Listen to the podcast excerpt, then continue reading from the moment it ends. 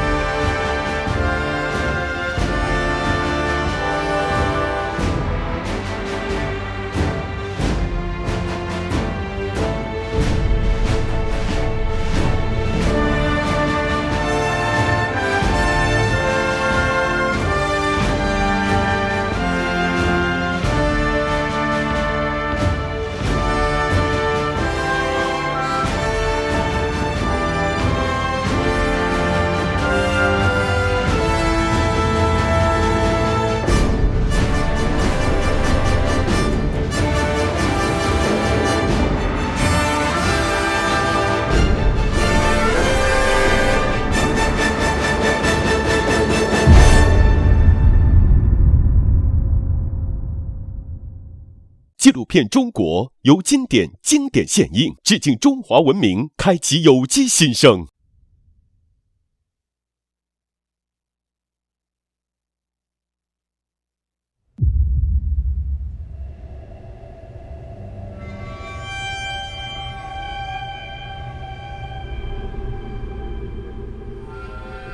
嬴政总算等来了讨论结果，大臣们向他汇报说。古代有天皇，有地皇，有太皇。太皇最尊贵，所以建议用太皇。嬴政否定了他们提供的称号，宣布自己的决定：去掉太字，留下皇字，采用上古帝的位号，就叫皇帝。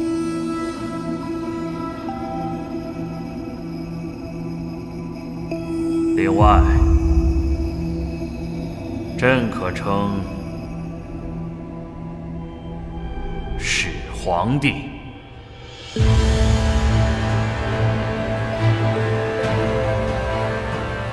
国家最高统治者的称谓就此凝固，皇帝成为中国历史上至高无上的名词，两千多年未曾改变。与皇帝一同诞生的，是一个全新的国家。老练沉稳的李斯内心激荡。作为秦王朝的重要缔造者，他将一生的成败、荣辱，都与这个国家紧紧捆绑。他赢了，但也老了。不过，李斯做好准备，要为这个新国家的整体设计倾尽毕生之力。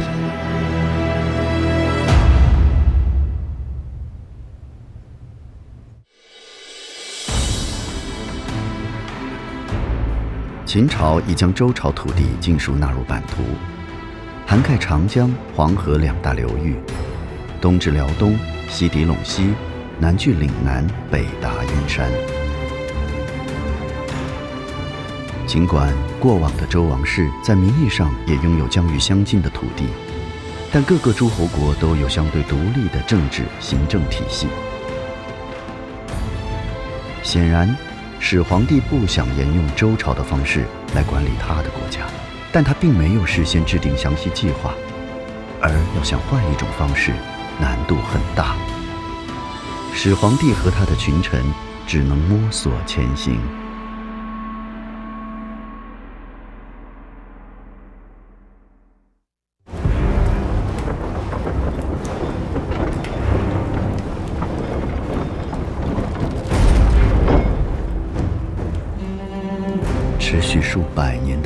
杀伐结束了，恍如一梦，百废待兴。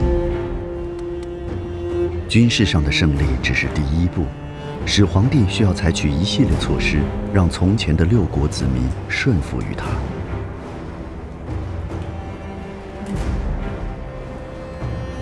大秦铁骑已扫平六国，但反抗复辟的势力仍在各处涌动。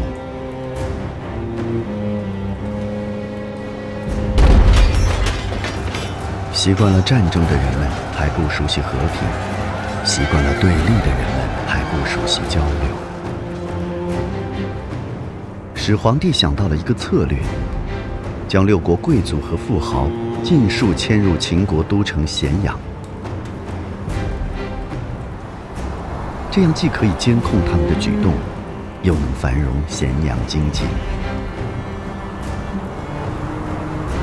但要彻底消除兵戈隐患，这还远远不够。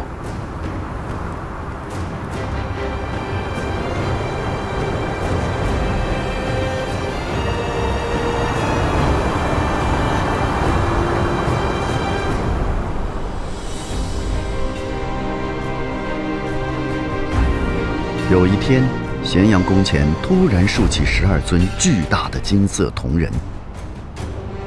这些铜人是始皇帝下令收缴天下兵器，集中到咸阳，融化铸造而成。没收兵器是一种最直接的习武方式，也是一种饱含警示意味的象征。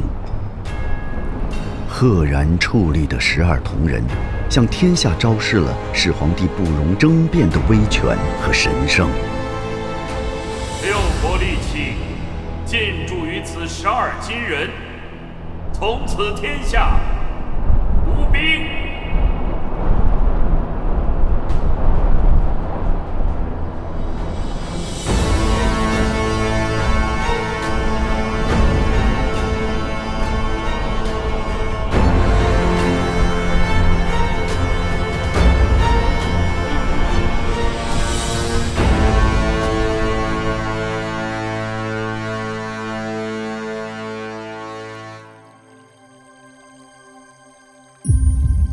军事问题暂时不是焦点了。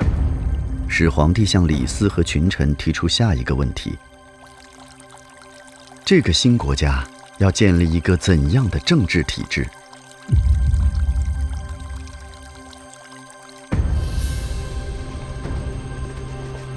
人人心知肚明，这是根本中的根本，要害中的要害。跟随始皇帝打天下的群臣，现在面临治天下的制度选择。过去几十年，尤其是最近这十年，他们几乎全部都选对了。而一朝站在权力的峰顶，他们不得不变得小心翼翼。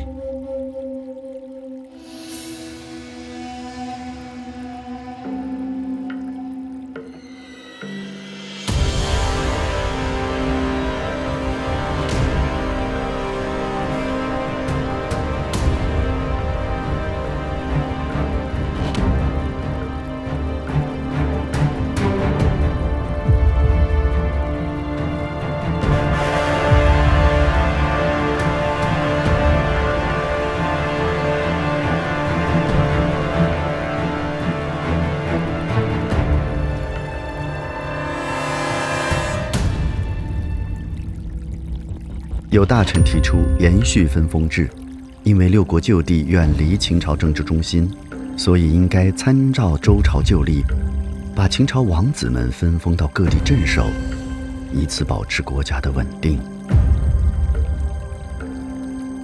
分封制看上去比较稳妥，既有先例可循，实施起来又相对简单，因此得到了多数官员的赞同。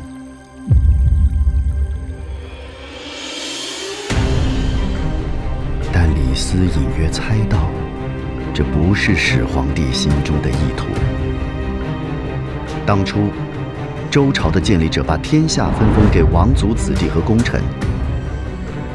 然而，随着时间流逝，曾经的亲族关系疏远，逐渐如仇人般相互攻击，诸侯间战乱不休，直至把周王朝带向深渊。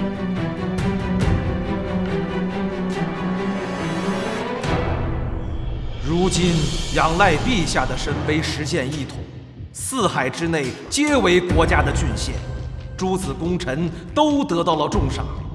这种局面很容易治理，天下没有二心，这就是国家安定之法。这才是始皇帝想要的，一个强化中央权力的全新的国家管理体系。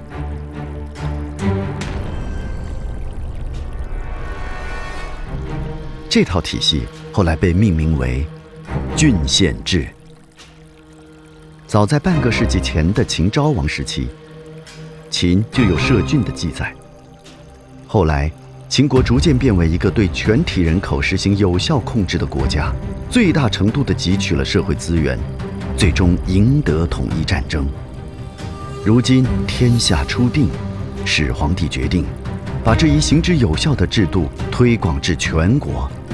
以全面的郡县制取代分封制。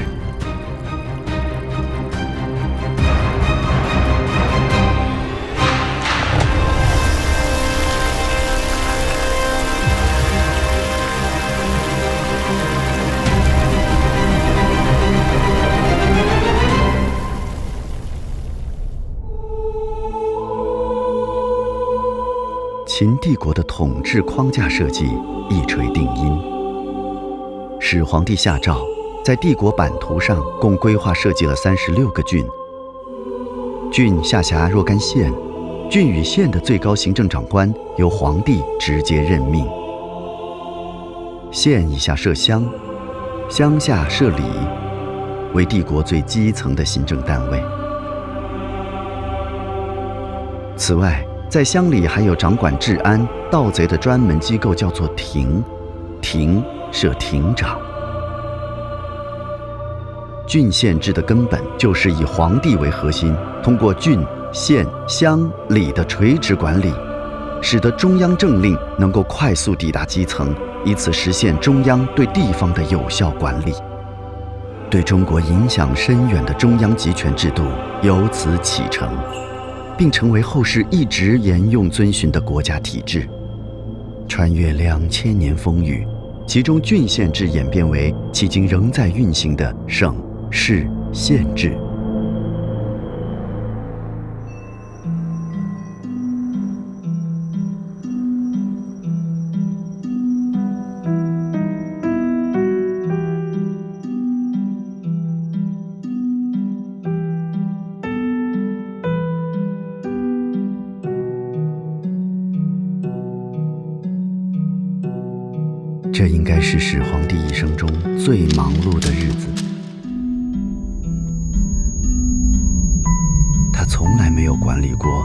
此辽阔的疆域，以及如此庞大而复杂的人群。他要求自己每天至少审批六十斤重的文书，不审完不休息。当制度从想象的天空落到真实的地面时，使皇帝感受到从未有过的压力。七国间的战乱虽已结束，但一种新的混乱才刚开始。全国各地语言不同，文字不同，一份诏书无法让所有人都读懂。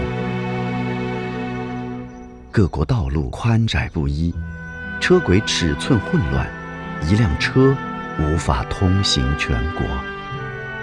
各地计量标准不一，货币不相通用，跨地区的货物交易阻碍重重。如何才能让皇权像设计中那样，有效地触达全国？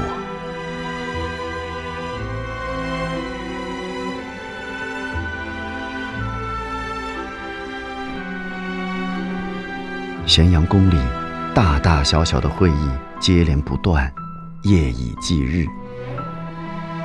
李斯主持制定了从中央机构的三公九卿到地方郡县官吏的一整套文官体系，并在商鞅的基础上，进一步推广严密细致的秦律和户籍赋税管理制度。通过编制户籍，以户为单位。将人纳入国家组织，打破宗法制下的阶层等级，赋予人平等的法律身份。从此，所有人都是国家的子民，依法纳税和服役。这就是编户齐民，它也成为此后历朝历代的核心制度。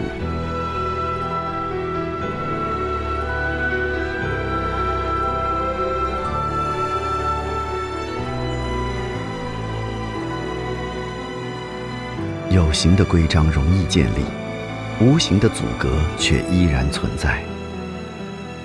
始皇帝知道要突破这些阻隔很难，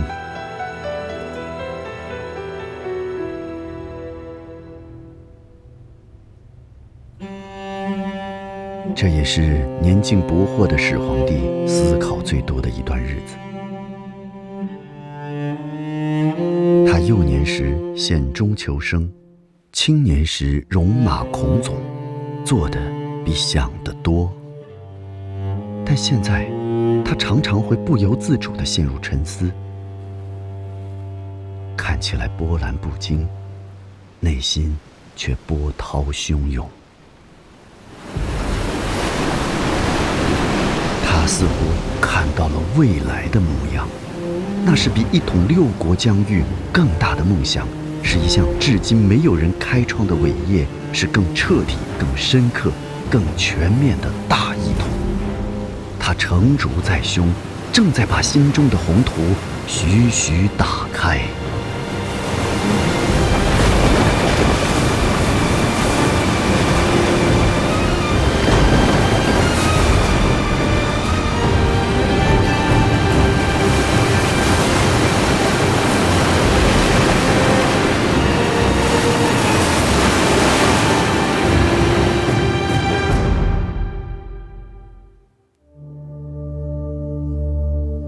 斯可能是最了解始皇帝心思的人，他深知无论号令天下还是统一思想，有一件事迫在眉睫，那就是统一文字。秦国的文字系统上承西周大篆，经过长期演变，形成了拥有自己特色的秦文字。之后又逐渐出现简化趋势。随着兼并战争的展开，秦把本国的文字不断推行到占领的土地上。秦国文字最不缺的就是开放性。现在，始皇帝要以一次前所未有的文字改革，规范整个帝国的书写方式。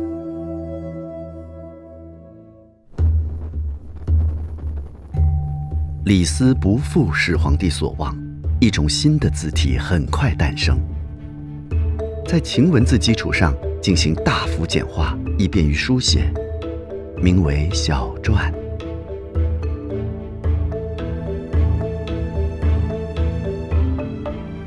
有国家机器作为强力后盾，书同文的政令急速下发。六国文字被废除，李斯手书的小篆。被作为字体的标准范本，在全国推行。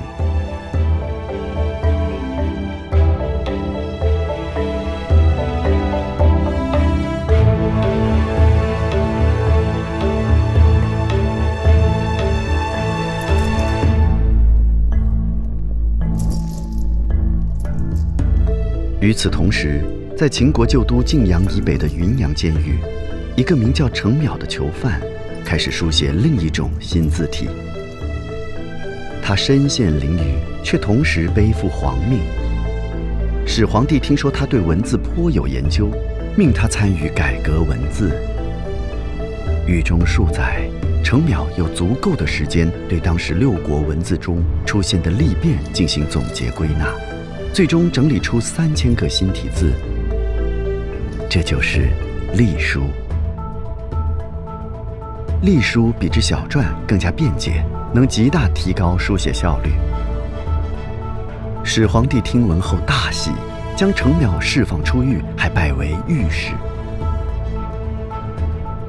隶书于是成为秦小篆之外另一种主流字体，在实际的公文书写中被大量使用。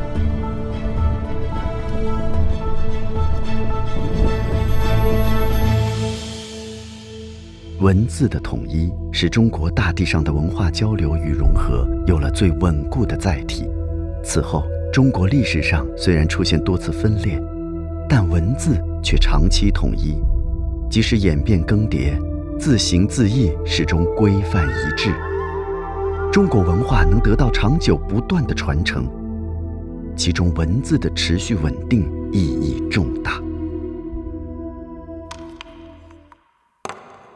接下来要解决的是经济生活的制度问题。关于物品的长度、体积、重量，六国都曾有一套属于自己的计量标准，器型各异，单位不同，量值不一。李斯上奏始皇帝，建议废除六国旧制，统一度量衡。始皇帝迅即批准。秦的度量衡法制起源于商鞅变法。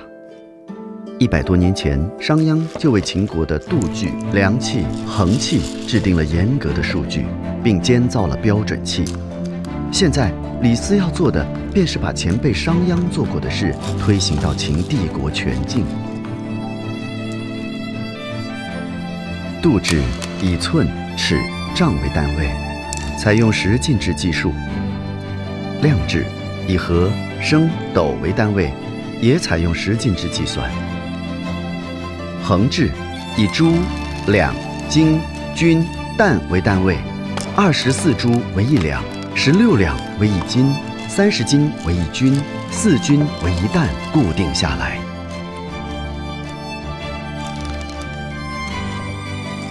为了有效的统一制式，化一器具。李斯从制度上和法律上采取措施，以保证度量衡制的精准实施。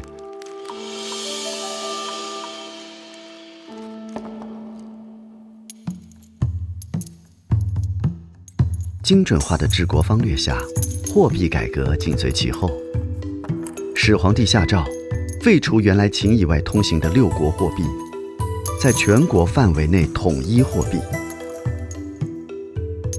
秦朝规定，以黄金为上币，以亿为单位，每亿重二十四两；以铜半两钱为下币，一万铜钱折合一亿黄金，并严令珠玉、龟、贝、银、锡之类作为装饰品和宝藏，不得当作货币流通。货币的铸造权归国家所有，私人不得铸币，违者定罪。其中圆形方孔的半两钱，俗称秦半两。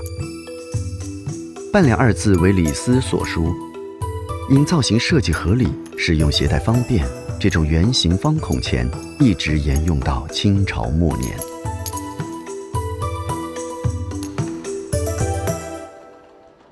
经济生活上了轨道，帝国的道路交通更亟待统一轨道。当时主要的交通工具是双轮车，日积月累，路面会留下深深的车辙。不同的车辙会极大阻碍其他型号的车辆通行。始皇帝下诏，将全国建造的车辆车轨宽度统一规定为六尺，车同轨，可以确保其在所有道路上畅行无阻。与之配套。大规模的道路修筑工程在全国范围内快速展开。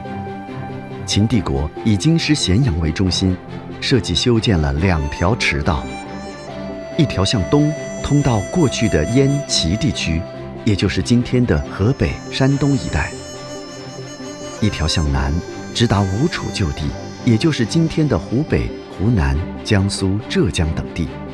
八年后又修筑直道，由九原郡直达咸阳，全长九百公里。战事发生时，内地的大军和给养就可以顺着这条最大坡度不超过十度的国防干线火速增援。另外，秦帝国还在今天的四川、云南地区开山凿岩，修筑了虽然狭窄但重要性堪比驰道的五尺道。征服岭南后，又在湖南、江西一带修筑了攀越五岭的新道。就这样，一个以咸阳为中心的交通网，连接起全国各地，成为帝国的生命线，如血脉般贯通了整片国土的活力。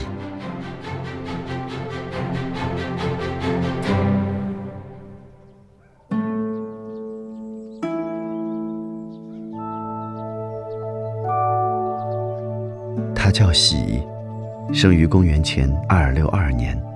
秦国人。秦国伐赵时，他曾参加过许多次血肉横飞的战场厮杀。退役后，他成为秦帝国安陆县一名普通公务员，掌管文书。安陆县距离都城咸阳很远，但这里的人们同样能感受到帝国的万象更新。这个叫喜的地方基层小吏，把他的所见所闻都记录在了文书里。他勤奋细心，年复一年，日复一日，借着微弱的烛光，在竹简上工整记录下当天的工作笔记。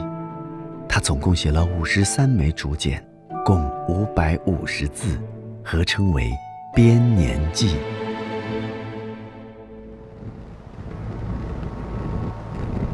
秦始皇二十八年，也就是公元前二一九年，喜见到了巡游中的始皇帝。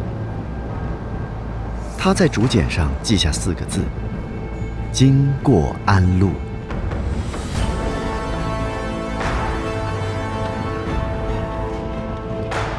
在平定六国、统一天下的第二年，始皇帝就开始了他待望已久的计划——巡游天下。他的权力触角已经延伸到全国，他要亲自去感受自己开创的帝国盛景。喜见到始皇帝的这一年，始皇帝正在进行他的第二次巡游。为了伸张帝国意志、宣扬威德，为了考察军事和政务，始皇帝先后五次巡视全国。足迹所至，北到今天的秦皇岛，南到江浙、湖北、湖南等地，东到山东沿海，并在多地留下刻石，表彰自己的功德。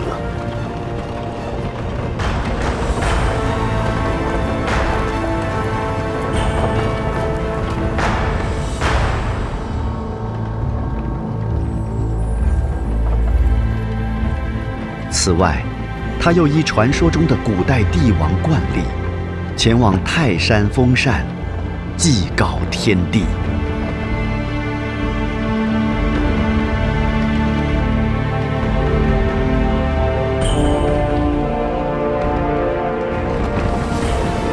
始皇帝成为实践天子四方巡守思想的第一位帝王。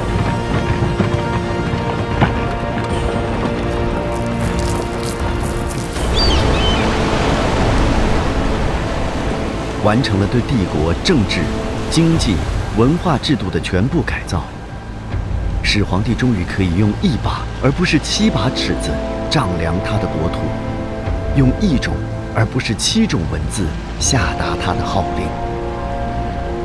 他享受着作为历史创造者的无上荣光，以及似乎终于到来的四海升平。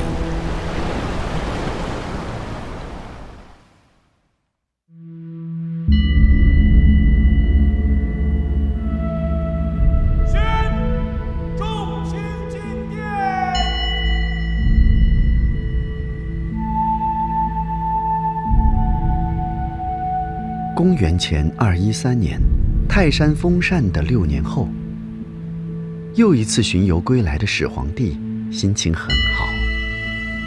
他在咸阳宫摆设酒宴，七十位博士上前献酒送祝。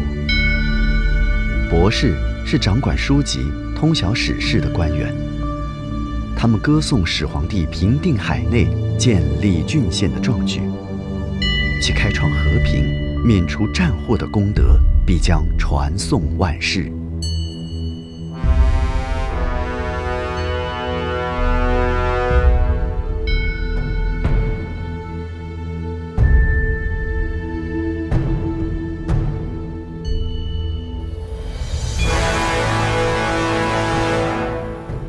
此时的秦帝国，严厉而强硬的各项律令。正被下发到国家的每一个角落，中央集权的效果正在全面显现。郡县制的施行和全国道路的修筑相得益彰，各地区的民众渐渐习惯于统一的文字、货币和度量衡。最初的强制执行已经转变为自觉遵守，一切都在始皇帝的掌控中向前运行。他的帝国生机勃勃。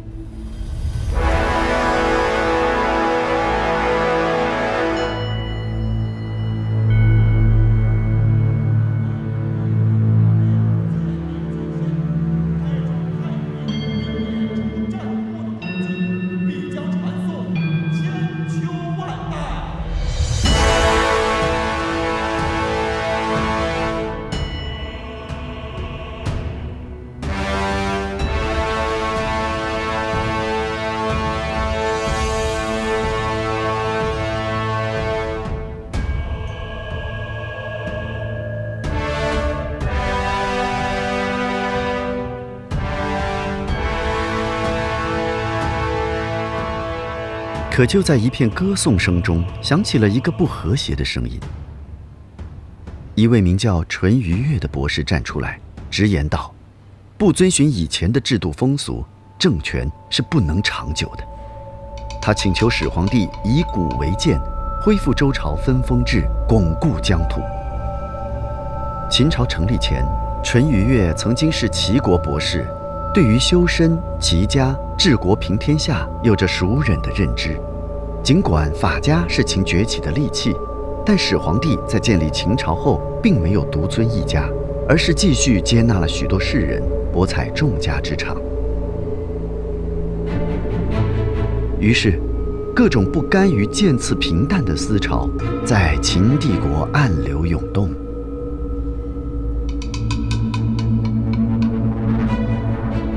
淳于越作为一个传统知识分子，提出了复古的要求，但这个声音一旦发出来，就不可能代表他一个人。在始皇帝听来，这是对帝国政治根基的挑战。很快，这次讨论发酵成一次大规模的关于政体和文化的观念冲突。始皇帝把淳于越的意见交给群臣议论，李斯起身反驳：“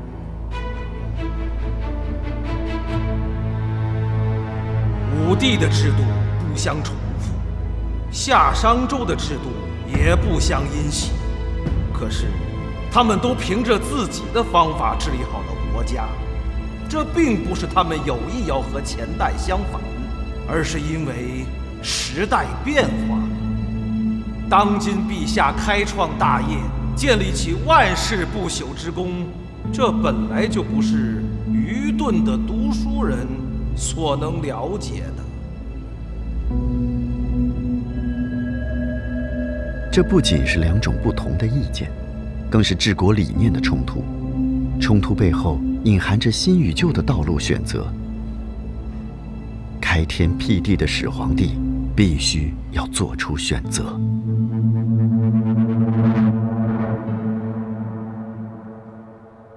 如今天下已经安定，法令皆出陛下一人，百姓在家就该致力于农业生产，读书人则学习法令行进。现在这些儒生不学今而效法古，以此否定当世，祸乱民心。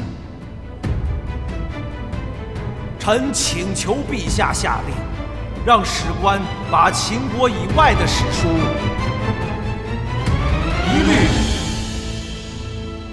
烧毁。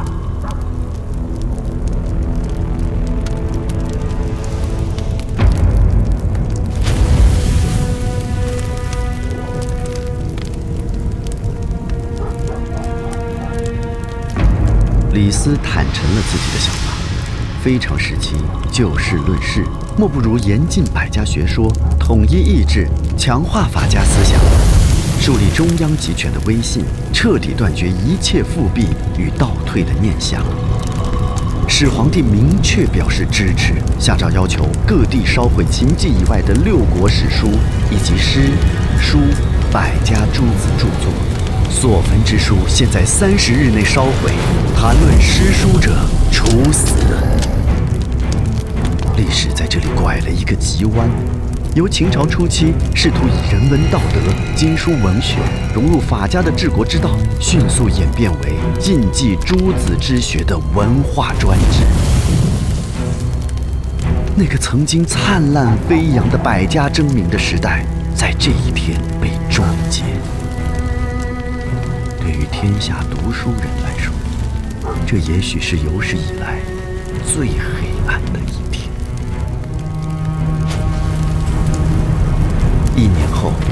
始皇帝耗费巨万财富豢养的方式，不仅没有求得先人不死之药，反而在背后对他大加愚弄嘲骂。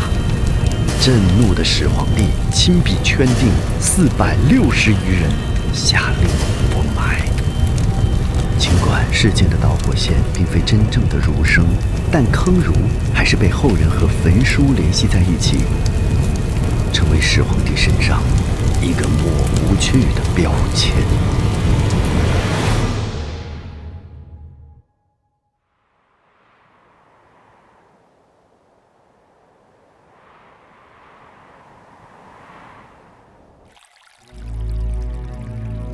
始皇帝对权力的追求已经到达一个新的阶段。自完成统一大业时起，始皇帝就着手制定开疆拓土的宏大战略。秦帝国全线出击，南征南越，北击匈奴，持续开拓边远地区，奠定了中央集权主导下的中国疆域基本格局。与戎马征战并肩而行的。是帝国一系列浩大工程。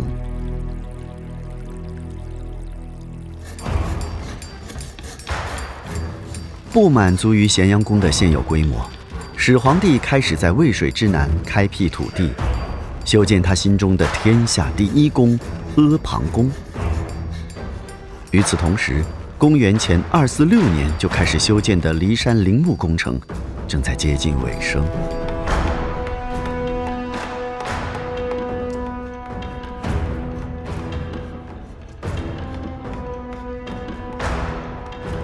为解决军队后勤供给问题，始皇帝下令在今天的广西新安县境内开凿沟通长江和珠江水系的灵渠。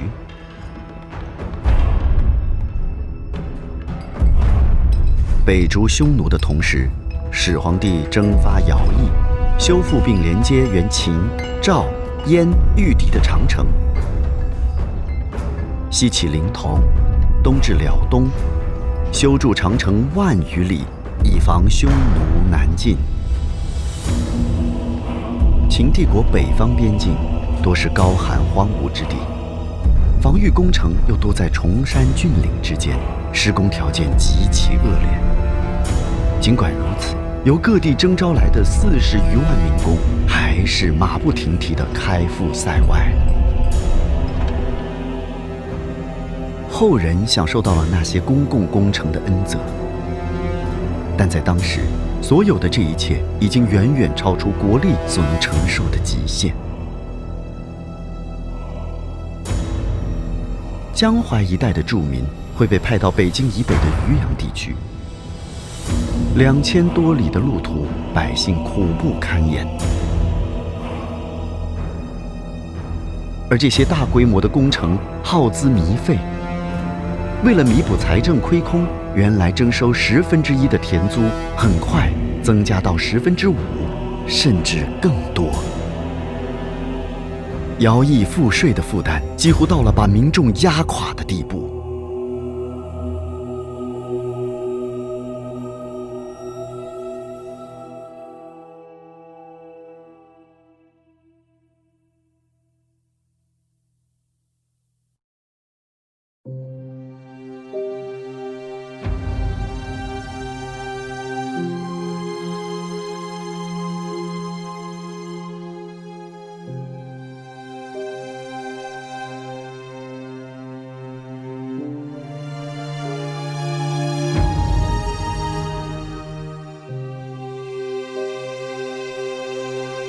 在秦帝国爆发式的辉煌中，晚年的李斯也抵达了人生的高点。他被始皇帝拜为丞相，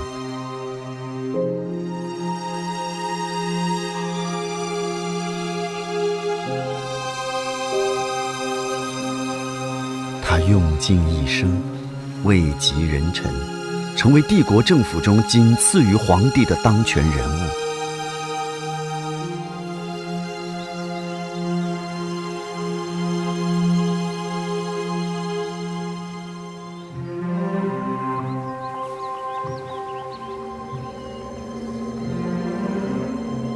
李斯隐隐担心，那些劳民伤财的举措会为这个国家埋下祸患，但他更愿意相信帝国的强大。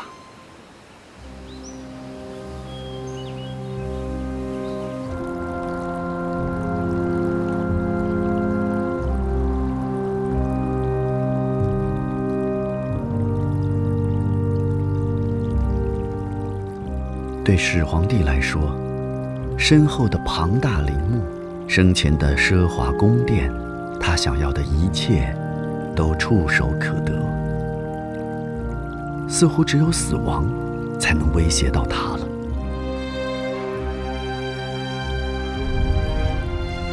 始皇帝日渐沉迷于求仙，希望能长生不老。他想和这个以他为独尊的帝国一起长生不老。他始终充满天地激荡的自信。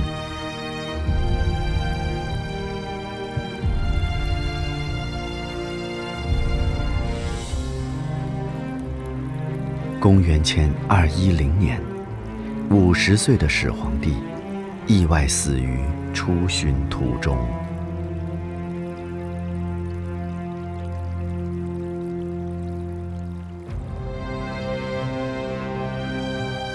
在皇位继承权的争夺战中，李斯做出妥协，违背始皇帝遗诏，另立胡亥为二世皇帝。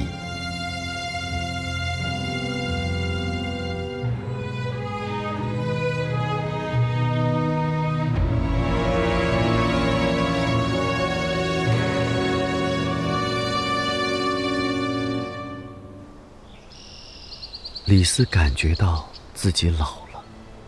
他会时不时想起反对他意见的老师荀况，想到死于他手中毒酒的同学韩非。年富力强时，他很少会想这些。仅仅两年后，秦二世将李斯投入监狱。公元前二零八年，李斯被腰斩处死，他的家人也被悉数诛灭。李斯从荀况那里扬弃继承的思想，从韩非那里吸收的法术士，推动了秦朝统一，却也加速了秦朝灭亡。这和他个人的命运如出一辙，而这命运，仿佛是韩非所言帝王之术的现实投射。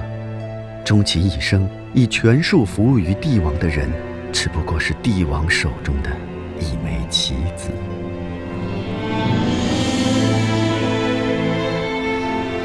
一年后，公元前二零七年，秦帝国无可挽回的崩溃了。那些曾经高张的、华彩的、铁血金戈的、气宇轩昂的，都瞬间陨灭。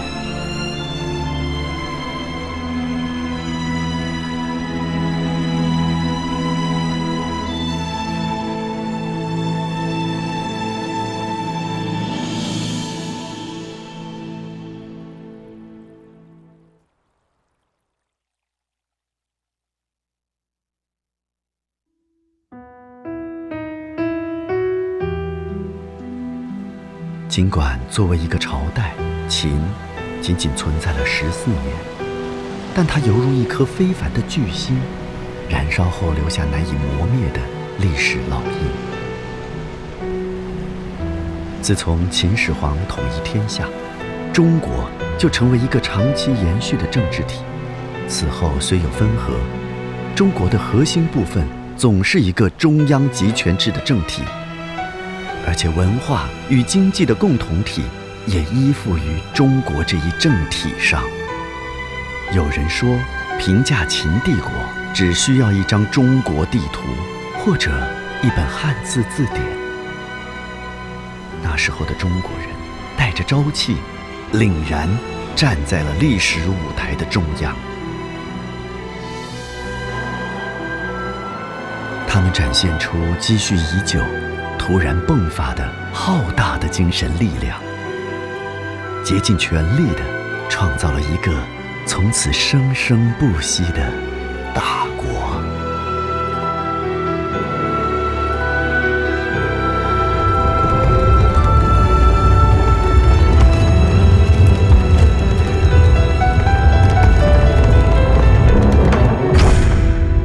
经典。